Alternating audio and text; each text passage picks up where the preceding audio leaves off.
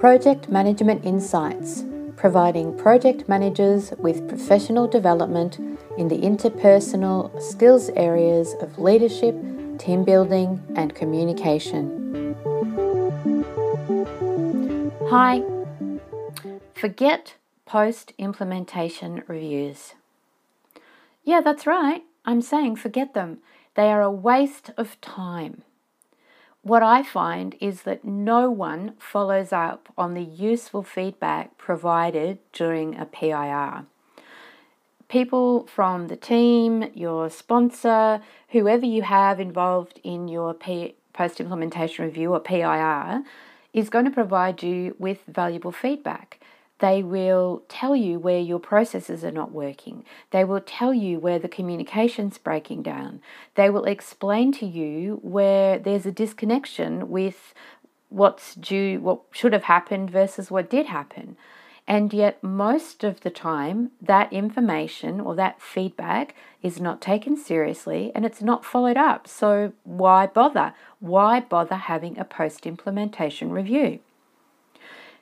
When you have a PIR, the other thing you'll notice is that people want to only say what they think they should say and not speak the truth because the truth is often not good, not positive. You know, it's about something that didn't work properly. And so they get scared to speak the truth, so they only say what they think they should say. So, what's the value in that? There's no value at all. It's useless if they're not going to speak their truth, why waste the time? Their time, everybody else's time, the time for creating the PIR report. You know, it's a complete and utter waste of time.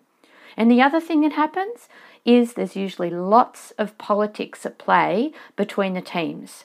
What I notice is oftentimes there'll be a blame game going on in the PIR. It'll it'll be about, you know, which team didn't do each team didn't deliver, the fact that you know they should have, they could have. There'll be lots and lots of advice and criticism and blame going on.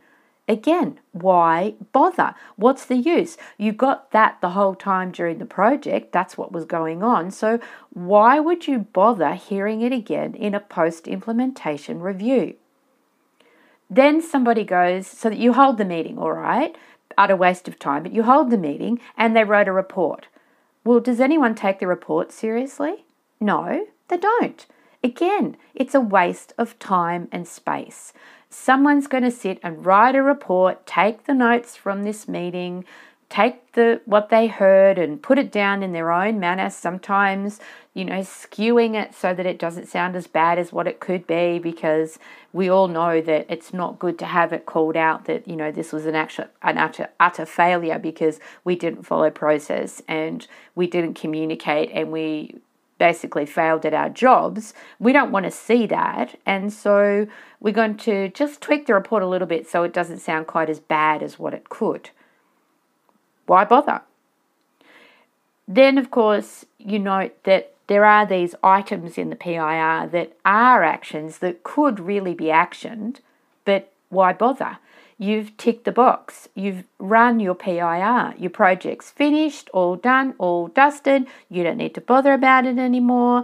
You run the PIR, the report goes in the bottom drawer with, you know, all the other project documents, and it's forgotten. And those actionable items aren't actioned at all. So, why did you run the PIR in the first place? Why did you bother? And, you know, when those actionable items are written, they're not always spelled out as actionable items, are they? They're oftentimes just wishy washy statements again to hide the true situation or to hide the true facts of where the failure was in terms of the process or the breakdown in communication or whatever it is that would normally be positive and valuable feedback.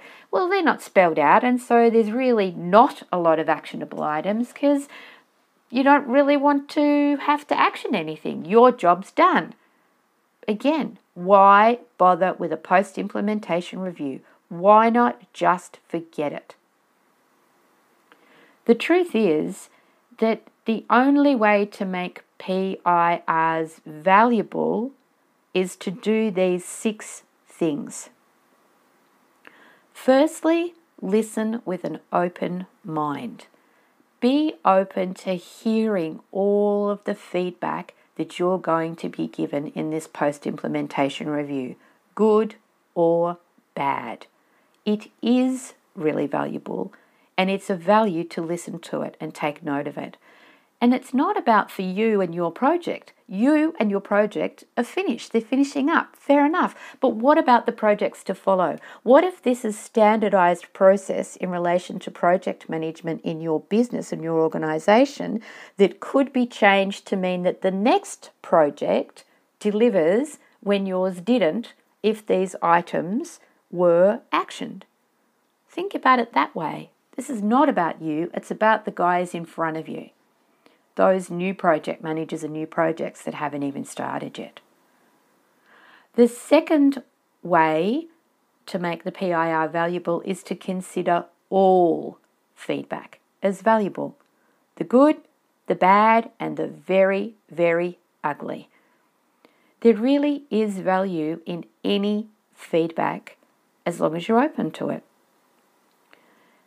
The third way to make your PIR valuable is to create a space where people feel it's okay to speak the truth no matter what.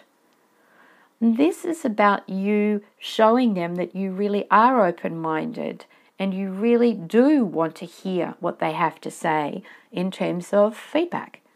If you show them that you're open to their feedback, you really want to hear it, you do really want to take note of it, and that you will action it, they'll be more likely to give you the truth, their truth of how they see it. Now, the thing to remember with feedback is feedback is about my perception of what went on. It's got nothing to do with you. Did you notice I said it's about my perception? So if you think that feedback's about you, well, think again. It's really not. It's someone else's view of it and they might have a valid point if you're open to sitting and listening to it. That there was a breakdown in communication between this team and this team. Well, if you're open and you sit back, was that true? More often than not, the answer is going to be yes. That is what happened. And if you're open to hearing it, then again, like I said, you can help put some processes and change processes and put things in place so that that doesn't happen again for the next project that's kicked off in the business. The fourth thing and fourth way to make PIRs valuable is to take the feedback and create an action item from it. This means that you're getting the most out of the feedback. So listen to the feedback and then say, well, okay, what's this about? Is it about a process? Is it about a team? Is it about a policy? Is it about structure? Is it about an instruction or a direction? In general, what is it about? And then create an action item that relates to that particular thing. Because if you do that, it then means that your feedback is valuable and it's going to be used in a way that makes change. And that's why you run a PIR in the first place. The fifth thing to make a PIR valuable is to action the feedback. Don't just let it slip through. Go and talk to your PMO or talk to your manager. Talk to the business sponsor. For each of the action items, who might be responsible for making the change? And then go about giving that information to that person to and ask them to take action to make the change. Because as I said, to go back and be able to use the feedback in a valuable way is of value to you and the business and those projects moving, all the new projects moving forward. And that's of value to the business as a whole. And the last way to make PIRs valuable is to follow through and make those changes necessary so the same mistakes don't happen again.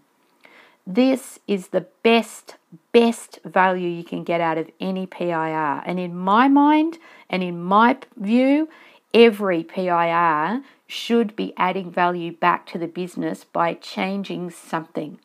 unless you get a perfectly gold card PIR where they say everything was perfect, then of course you don't need to bother. And I really, really sincerely doubt that that's the case. There will always be things that haven't worked that could be tweaked or changed, even in minor ways. So follow through on those action items that come out of your PIR if you follow these few steps and make the changes necessary so that moving forward, your projects, any projects that are developed for the business, have a better and more likelihood of success. After all, that's what it's all about, isn't it? Making the change successful for the business in the best and most efficient way possible. Till next week. Thank you for listening to this Project Management Insights podcast. Be sure to visit projectmanagementinsight.com and sign up for our monthly newsletter or to receive updates on upcoming training.